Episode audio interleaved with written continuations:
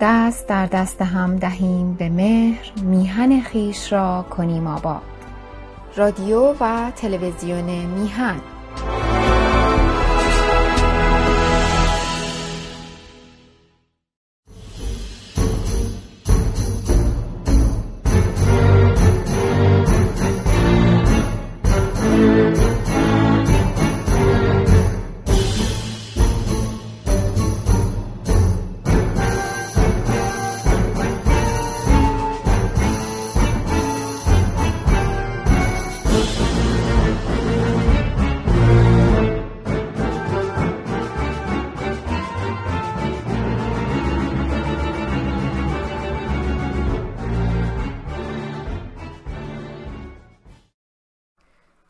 درود بر همگی دوستان. روال برنامه های ما از این به بعد به این گونه خواهد بود که از ابتدای برنامه نشست رو آغاز خواهیم کرد.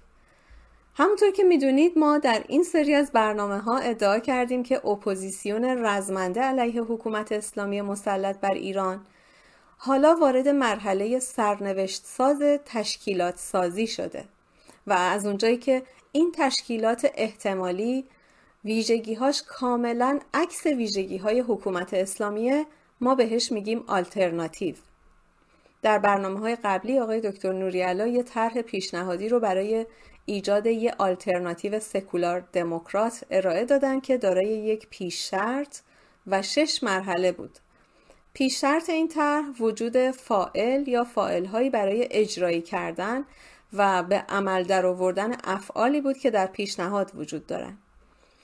و اولین مرحله هم گرد هم اومدن این اقدام کنندگان و توافق بر سر هدف کار بود. مرحله دوم دعوت از دیگران بر اساس هدف تعیین شده بود. امروز ابتدا دکتر نوری‌علا طبق وعده بخش اول از مرحله سوم پیشنهادی خودشون رو تشریح خواهند کرد و بعد از اون از شما دعوت میکنم که برای شرکت در هماندیشی وقت بگیرید و در هماندیشی شرکت کنید. با هم ابتدا صحبت‌های ایشون رو گوش می‌کنیم و می‌بینیم.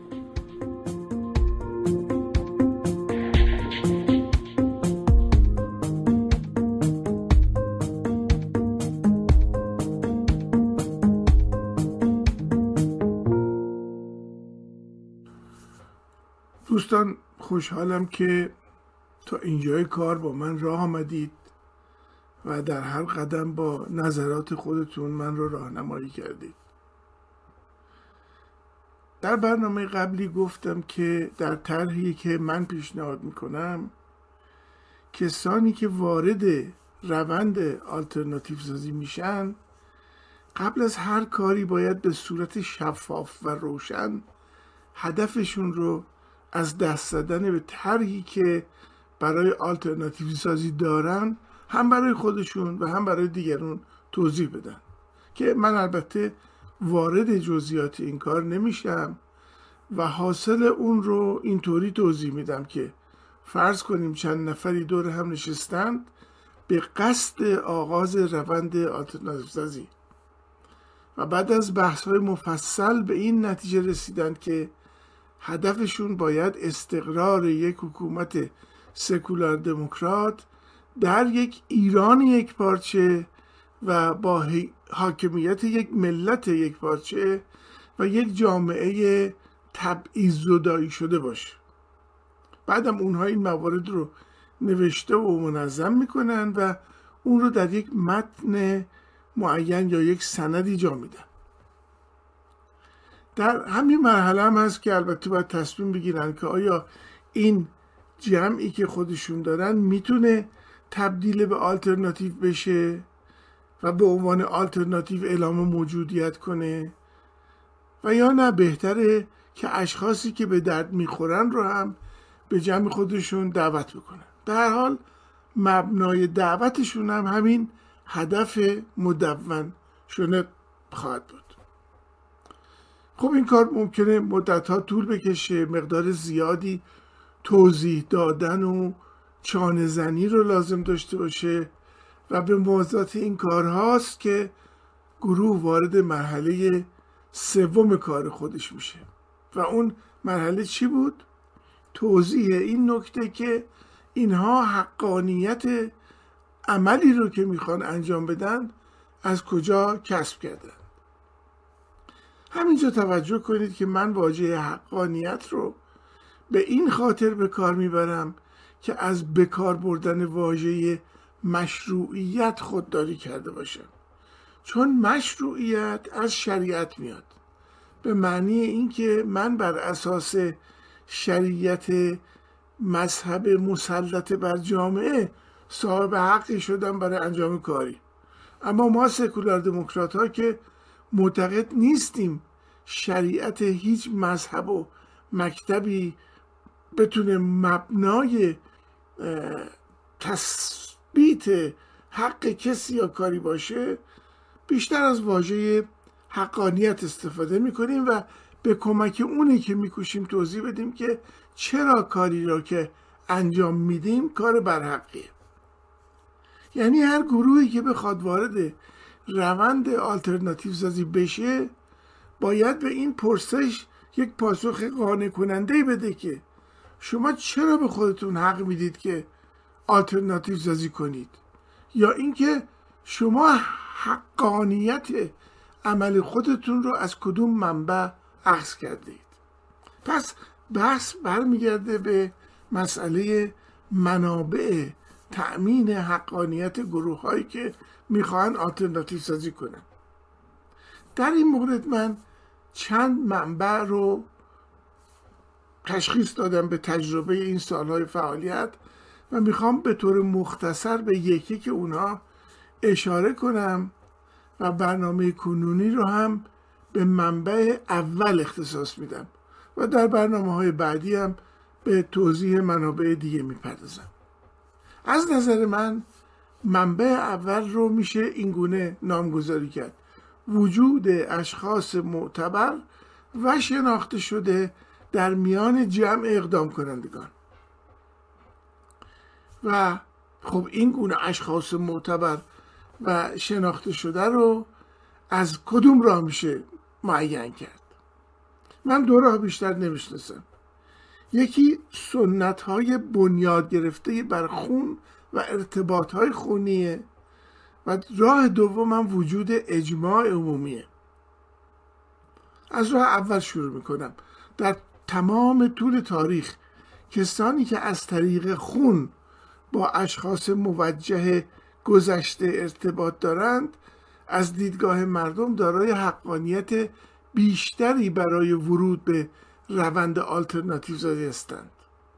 البته رابطه خونی لزوما رابطه پدر و پسرینی یا دختری نیست و بیشتر اغلب اعضای یک خانوان رو در بر میگیره.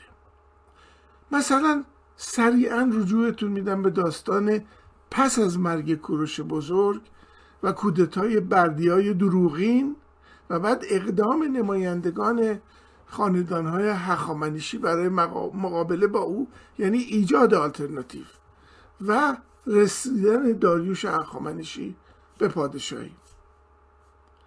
یا در تاریخ اسلام هم این مسئله به انواع مختلفی مطرح بوده.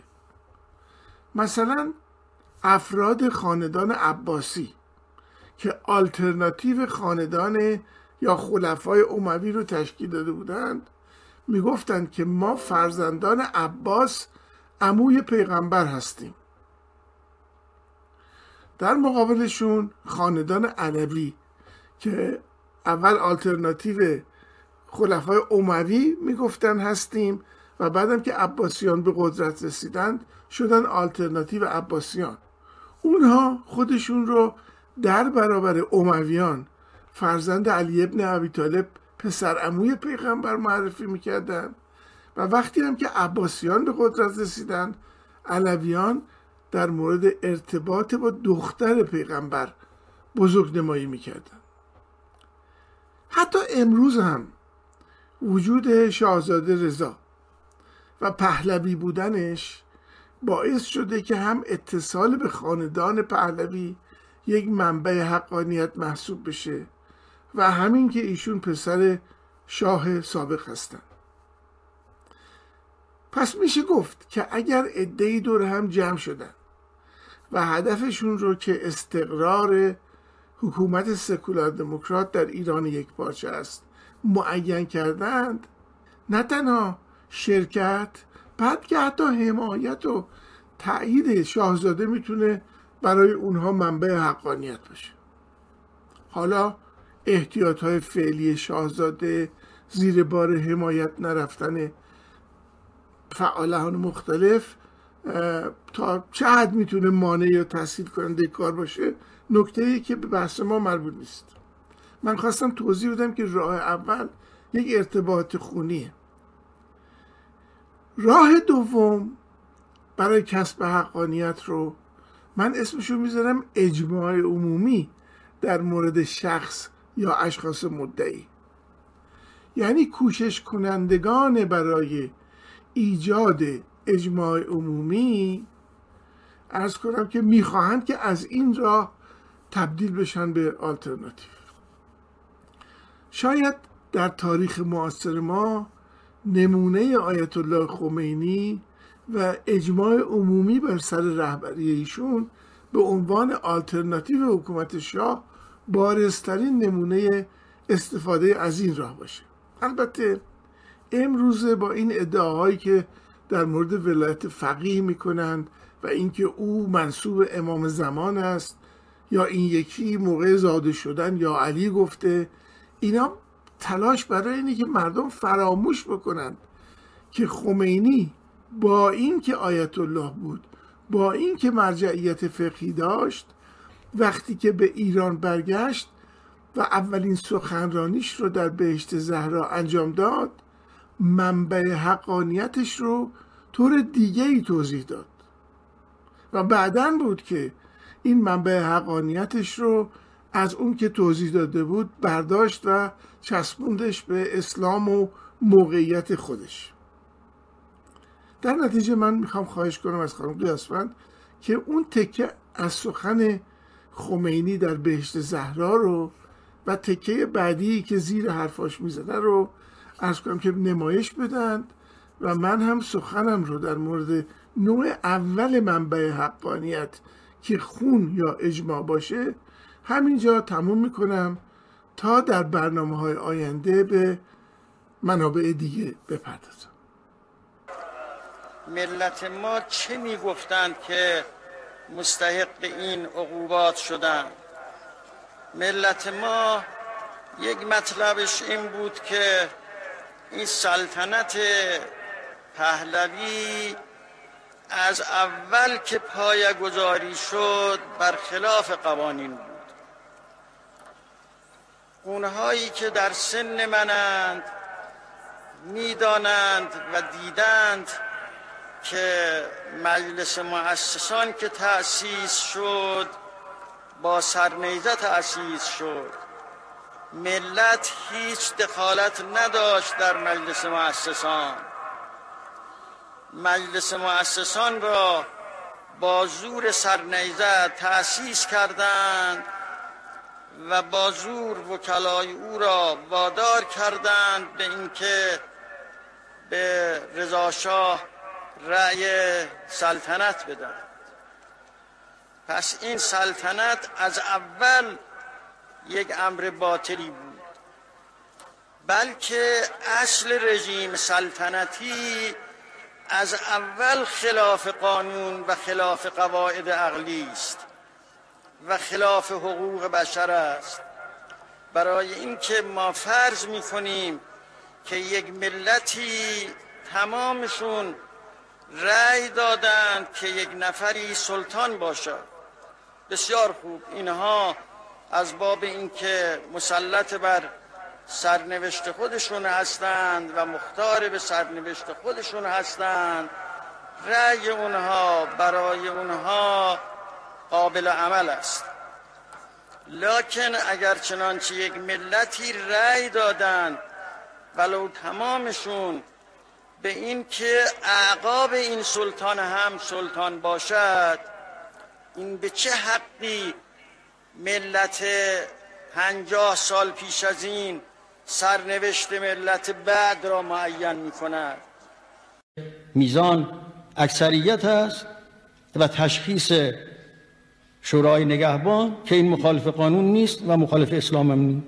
میزان اینه. البته مسائل، اگر اون مسائل اسلامی باشد، اگر در رأی مخالف باشید باید تو سرتون زد. تا گفتم این شاید مکتبی آقایون مسخره میکنن، مکتبی یعنی اسلامی، اون که مکتبی رو مسخره میکنه اسلام رو مسخره میکنه.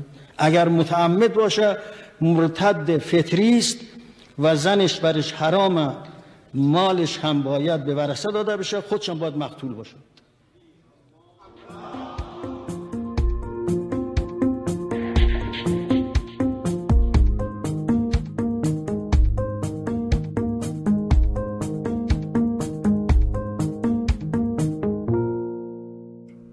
بسیار خوب دوستان، ویدیو رو تماشا کردید و شنیدید.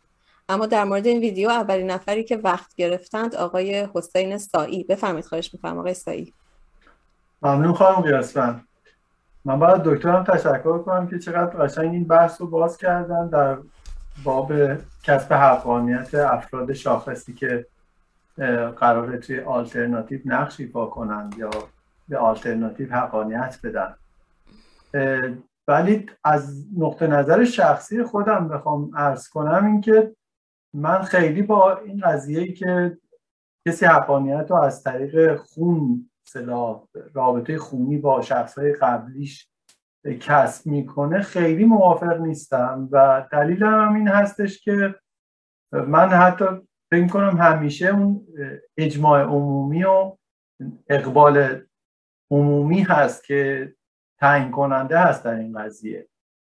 حتی در توضیح اینکه حالا چطور در قدیم این اتفاق می افتاده، من فکر می‌کنم این هستش که افرادی که دارای ذکاوت بودن و عموما از قدرت خاصی، حالا بدنی، جنگاور بودن و اینا، استفاده می‌کردن برای جمع کردن افراد در دور خودشون و اون قدرت رو به دست می‌گرفتن و حکومتی تشکیل می‌دادن و بعد فرزندان اینا یا افرادی که به اینا نزدیک بودن با استفاده از، حالا الان بهش میگیم رامز فکر میکنن، با استفاده از حمایت این افراد توسعه میدادن روابطشون رو، آموزش های بهتری میگرفتن، چه از نظر رزمی چه از نظر تاکتیکی و فکری و علمی، و آدم های توانمندی میشدن که بعد از اونا میتونستن اون حکومت رو اداره کنن و یه حقانیتی رو کسب میکردن به حساب این شکل.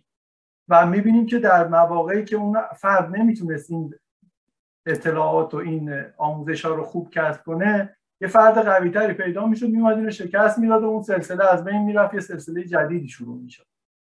ولی که همیشه من فکر میکنم این نظر جامعه نسبت به اون شخص و اون کسی حکمران بوده خیلی مهم بوده و خیلی تعیین کننده.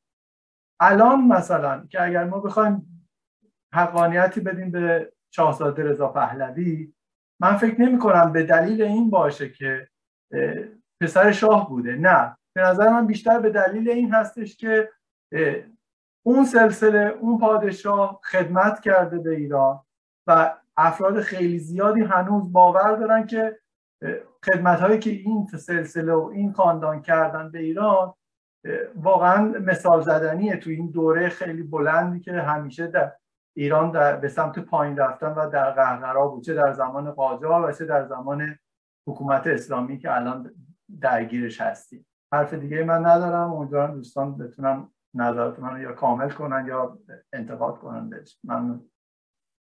سپاسگزارم. خانم شبنم بدری، بفرمایید، خواهش میکنم. مرسی خانم قیاسفند، خسته نباشید. صحبت‌های ابتدایی آقای دکتر چند تا نکته رو به ذهن من آورد. اولین نکته در مورد شاهزاده رضا پهلوی هست. با رضا شاه پهلوی فکر می‌کنم الان در دید بسیاری از ایرانی‌ها شخصیت محبوبی هست، از دید عده‌ای هم نه. و خب شاهزاده رضا پهلوی تونسته اعتباری کسب کنه به خاطر پدر، ولی فکر میکنم جدای از اون شاهزاده رضا پهلوی تو این سالها، به خصوص سالهای اخیر، تلاش کرد و فکر میکنم در حد زیادی موفق شد که جدای از شاهزاده بودنش به عنوان آقای رضا پهلوی هم یه چهره سیاسی مستقل از خودش نشون بده که به خاطر اون هم تونسته باز اعتبار کسب کنه. و نکته بعد هم در مورد صحبت‌هایی هستش که بعد از صحبت‌های خوب آقای دکتر پخش شد، صحبت‌های خمینی هیله‌گر که باز طبق معمول داشت هیله‌گرانه از واژه‌ها استفاده می‌کرد. حالا به طور مثال این بار حقوق بشر که خب خیلی زود مشخص شد که بشر از دید خمینی فقط شامل مردهایی میشه که مجذوب خودش هستن، چون به طور مثال زنها که ارزششون نصف هستش از دید اون، مردهای مخالفش هم باز هم به قول خودش باید زن و مال و جانشون رو گرفت. این مطلب میگم این نکته رو باز هم در ذهن من آورد که همچنان هم ما ایرانی ها، حالا شاید عده زیادی حتی خب در بین افرادی که فعالیت سیاسی میکنن یا مخالفای جمهوری اسلامی هم تعریف دقیق یا مشترکی از بسیاری از عبارات و واژه ها نداریم، یعنی گاهی اوقات انقدر تعریفمون متفاوته که دردسر ساز میشه و باعث میشه که افراد هیله‌گری مثل خمینی بتونن از این سوء استفاده بکنن. و واقعا این به ذهن من مدام میاد که چقدر لازم و مهمه که در مورد این واژه ها و عبارات ها به یه فهم دقیق و مشترک برسیم قبل از اینکه بخوایم از فردی حمایت کنیم، قبل از اینکه اون حالا اجماع عمومی در مورد یه فردی صورت بگیره. که البته حالا در مورد حمایت‌هایی که افراد مختلف از خمینی می‌کردن دلایل دیگه‌ای هم بود، شاید بعضی‌ها کاملا واقف بودن که چه تعریفی داره خمینی به طور مثال از حقوق بشر. بعد نکته دیگه که به ذهنم میرسه صحبت‌های هابرماس در مورد حوزه عمومی یا عرصه عمومی که حالا یورگن هابرماس ازش به عنوان حلقه مفقوده یا جامعه مدرن نام میبره. فکر میکنم سال 57 این حلقه مفقوده بود، فکر میکنم الان هم هست، یعنی الان هم ما به دلایل مختلف وقتی که صحبت میکنیم توی جمعمون، چه دنیای واقعی چه دنیای مجازی، دور همی‌ها، حتی رسانه‌های مخالف حکومت خارج کشور، تو شبکه‌های اجتماعی، توی اینترنت، به دلایل مختلف خودمون رو سانسور میکنیم، به دلایل مختلف حرفامون رو آزادانه نمیگیم. میگم شاید یه دلیلش اینه که از قضاوت میترسیم، یه دلیلش اینه که بیشتر دوست داریم ببینیم خب الان بقیه موافق یا حالا مخالف چی هستن. گاهی اوقات عده‌ای بخوان حالا همرنگ اون جماعت بشن. میگم به دلایل مختلف فکر میکنم هنوز حتی جاهایی که ترسی نداریم یا حکومت جمهوری اسلامی نمیتونه دخالت کنه، باز هم خودمون رو سانسور میکنیم. فکر میکنم این وقتی که در نهایت ما بخوایم نظر واقعیمون رو اعمال کنیم، یعنی حتی به همون اجازه بدن که توی انتخابات آزاد رأیمون رو اعلام کنیم، شاید اون موقع هم اصلا گویا عادت میکنیم که رأی واقعیمون رو نگیم، خودمون رو سانسور کنیم. فکر میکنم خیلی خوبه قبل از رسیدن حالا در آینده ایران به برگزاری انتخابات آزاد و رأی گیری تمرین کنیم توی حالا این حالا حوزه عمومی یا عرصه‌های عمومی یا هر جا، که هم خودمون بدون ترس حرفمون رو بزنیم، هم یه شرایطی رو فراهم کنیم که بقیه بتونن آزادانه نظرشون رو بگن بدون اینکه قضاوتشون بکنیم. به هر حال مرسی، ممنون، سپاسگزارم از شما. آقای شهرام عباسپور بفرمایید. خواهش میکنم آقای عباسپور. ممنونم خانم قیاسان. بخشی از صحبت‌های من در صحبت‌های دوست گرامی خانم بدری بود. من می‌خواستم بگم به این نکته ما باید خیلی توجه بکنیم که اینجا در صحبت‌ها اومده بود جناب نوری‌الله فهمیدن که از افراد شناخته شده معتبر، ولی من می‌خواستم بگم که ما افراد شناخته شده نامعتبر هم داریم که اتفاقاً مثال خیلی خوبش همین شخص خمینی بود که اگر هموطنان ما به خاطرات آقای بنی صدر رجوع بکنن، ایشون میگفتش که من و قطبزاده وقتی که فرانسه به دیدن ایشون رفتیم از روزنامه لومون وقتی میخواستن بیان با ایشون مصاحبه بکنن، ایشون میگه من که نمیفهمم این چی میگه، شما خودتون ترجمه میکنید بگید که نظر من چیه. و آقای بنی صدر میگفتش که اونجا فقط من و قطب زاده بودیم که نظر خودمون رو میدادیم از طرف آقای خمینی. میخوام بگم که بعضی از افراد هم هستن که شناخته شدن ولی معتبر نیستن در جامعه اون، به اصطلاح در جامعه ما، ولی اون به اصطلاح امتی که دور اینا رو گرفتن، اون حامیان اینا هستن که براشون به دروغ اعتبار میسازن. مثل همین ویدئویی که دیدیم و دیدیم که چطور همون ابتدای انقلاب خود خمینی اولین کسایی رو که از بین برد و از سد راهش برداشت همین آقای بنی صدر و قطب‌زاده بودن. این یک مسئله بود که من میخواستم بگم.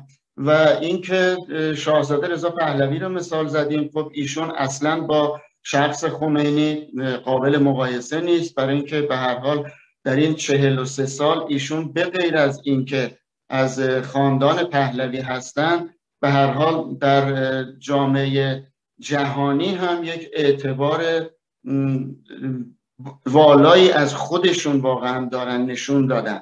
ایشون از نظر تحصیلاتش، از نظر شخصیت خودش و خانوادهش، مادرشون، اینه که به هر حال ایشون میتونن به عنوان یکی از معتبرترین شخصیت‌های حال حاضر اپوزیسیون باشن که میتونن به عنوان یک آلترناتیو باشن.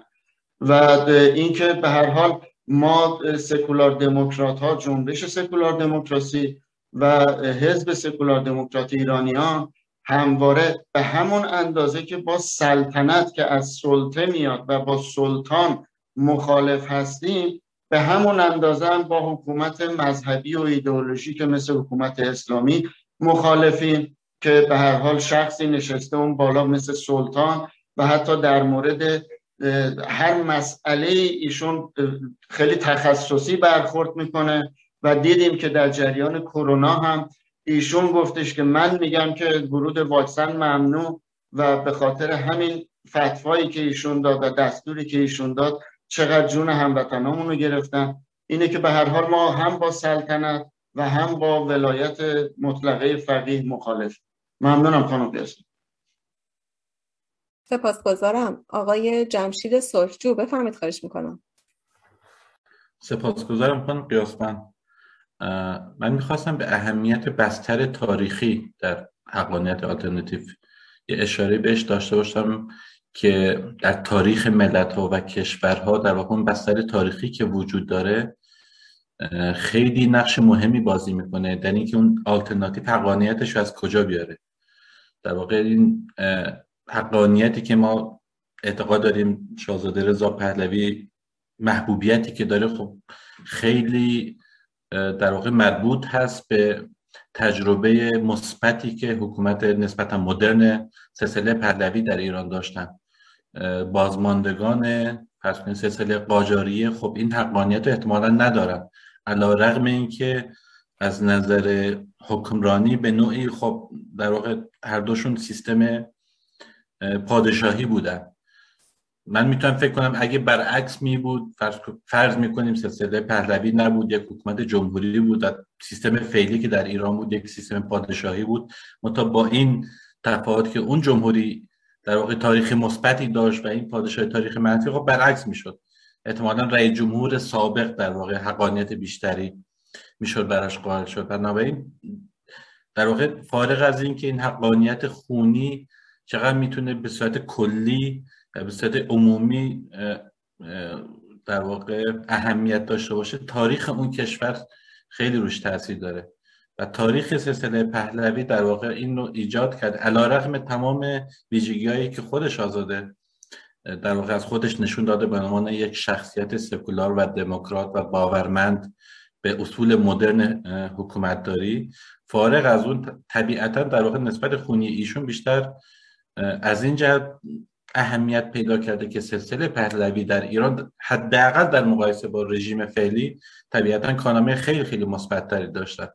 من این بستر تاریخی رو فکر می‌کنم شاید اهمیت بیشتری داشته باشه از اینکه آیا این نسبت خونی مهم هست یا اجماع عمومی؟ چون در نهایت طبیعتاً این اجماع عمومی نیاز است نسبت به اون آلترناتیو یا اشخاصی که در این سازمان آلترناتیو شرکت دارن و این تاریخ اون کشور هست و در واقع بک‌گراند سیاسی اون اشخاص هست که باعث میشه مورد اقبال عمومی قرار بگیرن یا نه.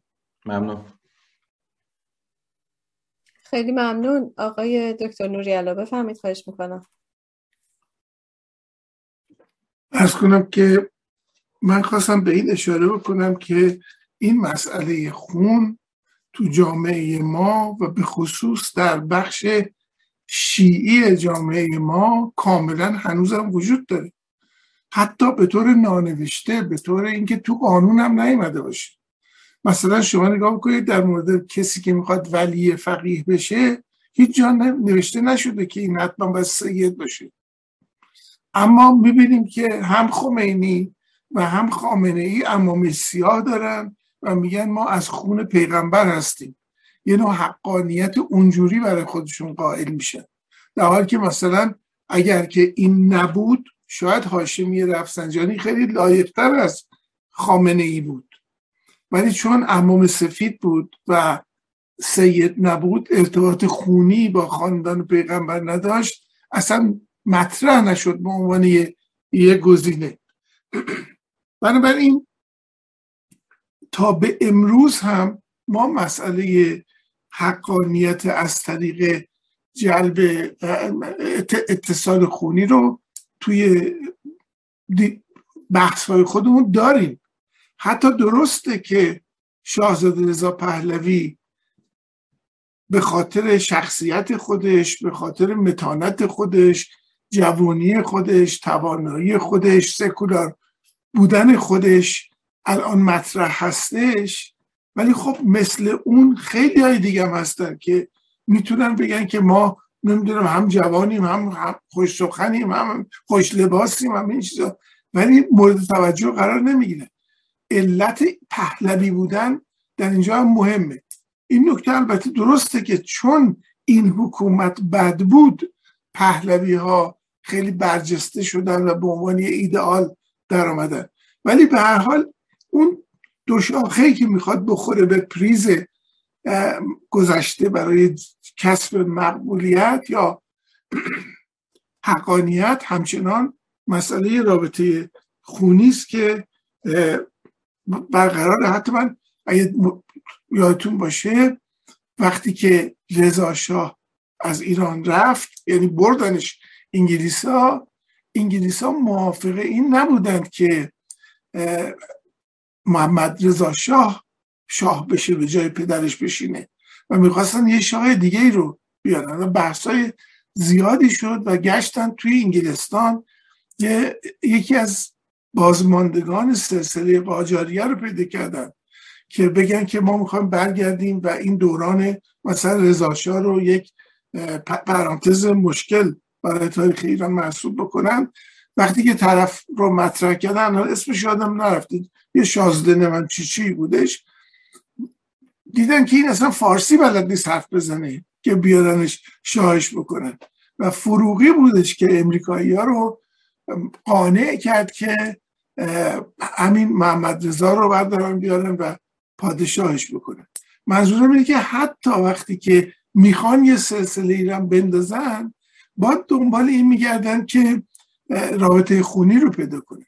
بنابراین داشتن حقانیت در مورد خمینی هم درسته که یعنی وقتی که توی بهشت زهرا بود گفتش که من از طرف این ملت مأموریت دارم که توی دهن دولت بزنم، حقانیت خودش رو بس کرد به اجماع عمومی، اما در این حال از همون روز اول چرا بهش گفتن امام؟ یعنی اگر این عمامش سفید بود بهش نمیگفتن امام. در تاریخ شیعه ما امام سفید نداشتیم. این مسئله خون هنوزم شما نگاه بکنید تمام این امامزاده هایی که توی ایران ریخته معجزه میکنن، عرض کنم که میرن بهشون دخیل میبندن، پول میرزن، برای چی؟ برای اتصال خونیه. یعنی به نظر من تا موقعی که یک چنین مفهومی در یه جامعه وجود داره، ما باید بدونیم که با یه جامعه عقب افتاده سر کار داریم که هنوز اصلا وارد دوران مدرن نشده که حقانیت برگرده بره به طرف اجماع مردم، که حالا در جلسات بعدی بهش میرسیم که در دوران جدید چگونه منابع حقانیت کسب میشن. اما من اعتقادم بر اینه که همچنان حتی در اپوزیسیون فعلی ایران هم باز این مسئله وجود داره. یعنی شما نگاه کنید آقای شریعت مداری به چه دلیلی آمده و شورای ملی گذار درست کرده، ته دلشون مردم میگن این پسر اون آیت اللهیه که عرض کنم که با ولایت فقیه مخالفت کرد و اون آیت الله چون در آذربایجان مقلدین و پیروان زیادی داشتش، بنابراین ایشون حق داره که بره و شورای مدیریت گذار رو تعیین کنه.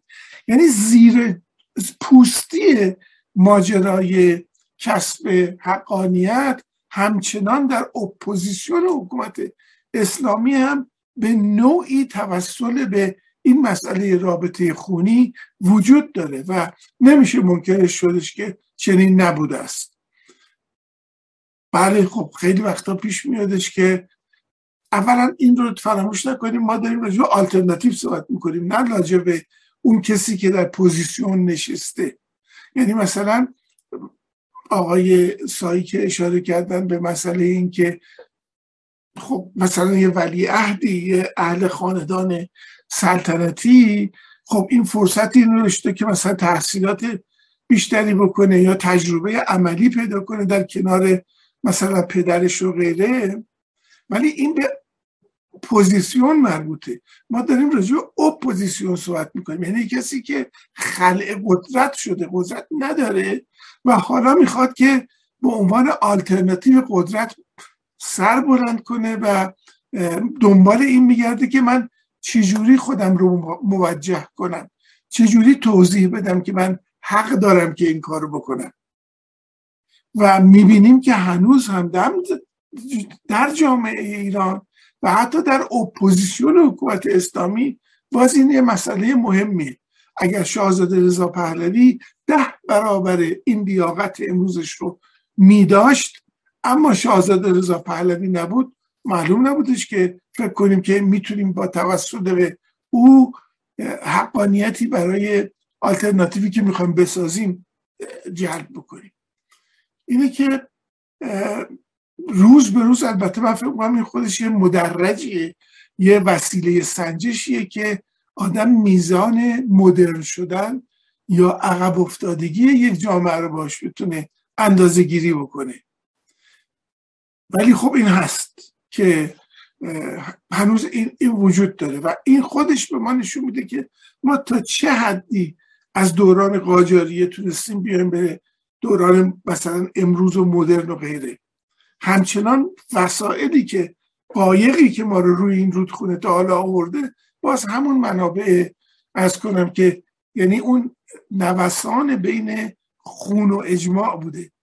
اجماع می افتاد، خون می آمد سر جاش، خون ضعیفتر می شد، اجماع می آمد سر جاش و با این بازی کرده. ولی من قصدم اینه که در برنامه‌های آینده منابع دیگر عرض کنم که ممکنه حقانیت رو هم تشریح بکنم که شاید این اپوزیسیون یا کسانی که سرشون درد میکنه و میخوان که برن دنبال آلترناتیو سازی بدونن که جز این دوتا منبع منابع دیگری هم وجود داره برای عرض کنم که کسب مشروعیت یا مشروعیت که میگم ما چون سکولار دموکراسی ترجیح میدم که ما بگیم حقانیت تا مشروعیت، ولی فرنگیش هست لجیتیمیسی که از لیگال میاد و از قانونی بودن و غیره میاد. پایان عرض. سپاسگزارم. آقای امیر جوانپیکر بفرمایید، خواهش میکنم. باید سپاسگزارم خانم ریاستمند. البته خب واقعا دوستان و خود آقای دکتر این بخش از این روند آلترناتیو سازی رو خیلی وسیع گسترده بازش کردم دیگه. من چندان سخن زیادی در این مورد ندارم. من فقط میخوام اشاره کنم به این که به هر حال اون چی که در تاریخ ما گذشته، در تاریخ جهان گذشته، این مسائل درش وجود داشته. مسئله اون اعتبار خونی به اصطلاح یا خانوادگی و مسئله اجماع. اجماع عمومی یک بحث دیگه است که دیدید دوستانم توضیح دادن در مورد این گفته های خمینی و خود آقای دکتر. منم همینطور. شما می‌بینید اول سخنرانیش توی بهشت زهرا میگه من تو دهن این دولت تعیین میکنم. بعد نگاه میکنم این آدم وایساده اینجا میگه من به پشتوانه این مردم دولت تعیین میکنم. این اجماع مردم در واقع همون پیشوازی بود که از این کرده بودن. حالا خیلی هم رفته بودن ببینن این چه جور جونوریه، مثلا میخواستن قیافه‌شو ببینن، ولی به هر حال این اجماع رو به دست آورد. و بعدم دیدید که توی این فیلم هم مشخص سال 60 داره سخنرانی میکنه و میگه که نخیر، همه چیز مال اسلام بوده و ما برای اسلام انقلاب کردیم و توی پاریس از این حرفا نمیزد که این. و اما قضیه اون پیوند خونی، شما میبینی حتی انگلیس وقتی که شاه نتونسته بودن پیدا بکنن، رفتن گشتن این ویکتوریا رو پیدا کردن. یه دختر بچه‌ای بود براشون آوردن کردنش ملکه. یعنی توی سیستم پادشاهی موروثی این یک اصل جا افتاده است. الان توی این کشور هلند بیش از 400 سال تقریبا که این خاندان اورانجیه به اصطلاح سلطنت میکنن. خب البته خب پادشاهی پارلمانیه، ولی اینا هم همینطور، چون شوهر یعنی پدر این شاه ما آلمانی بود، اون نمیتونست پادشاه باشه. همسرش که هلندی بود، بیاتریس، اون پادشاه بود، بعد یعنی ملکه بود. بعدم که تفویض کرد چند سال پیش بنا به عللی تفویضش کرد به پسرش. حالا باز پادشاه بود. حالا بچه این باز چی میخواد در بیاد نه به اون موقع به ما نمیرسید عمر ما. ولی به هر حال این پیوند خونی بوده، هست، هنوزم هست، هنوزم داره عمل میکنه، در خیلی چیزا عمل میکنه. توی خود فرهنگ جامعه ما شما میبینید که مثلا پدر خانواده که توی رأسه، وقتی که حالا به هر دلیلی از بین میره، عموها هستن یا برادرای بزرگ هستن، همش همینطور خونی میچرخه این قضیه. اون به اصطلاح قیمومیت اون خانواده، توی خانواده هم همین شکل رو داره. خب طبیعیه که توی اجتماع بزرگتر، جامعه بزرگتر، خود جامعه اونم همینجور باشه. ولی ما میخوام ببینیم که اصلا در این دوران آلترناتیو سازی اینا رو هم که ما بررسی میکنیم، چه اندازه در این زمینه ما چی میگن به اصطلاح شانس داریم یا پوان داریم برای این. چه افرادی رو داریم که میتونیم از طریق خونی مثلا براشون یک حقانیت قائل باشیم؟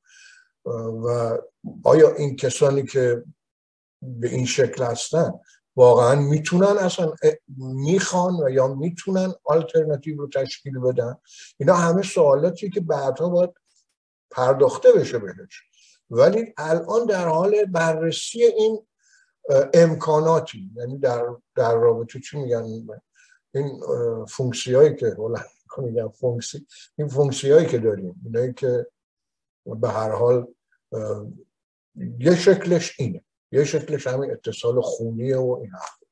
و یه نکته‌ای بود توی اون سخنان دکتر در ابتدا که اشاره کرد به این که ما میخوایم ببینیم این حقانیت در چه صورت‌هایی به دست میاد. تازه ما یه صورتش اینجا بررسی کردیم که یا سنتیه یا خونیه.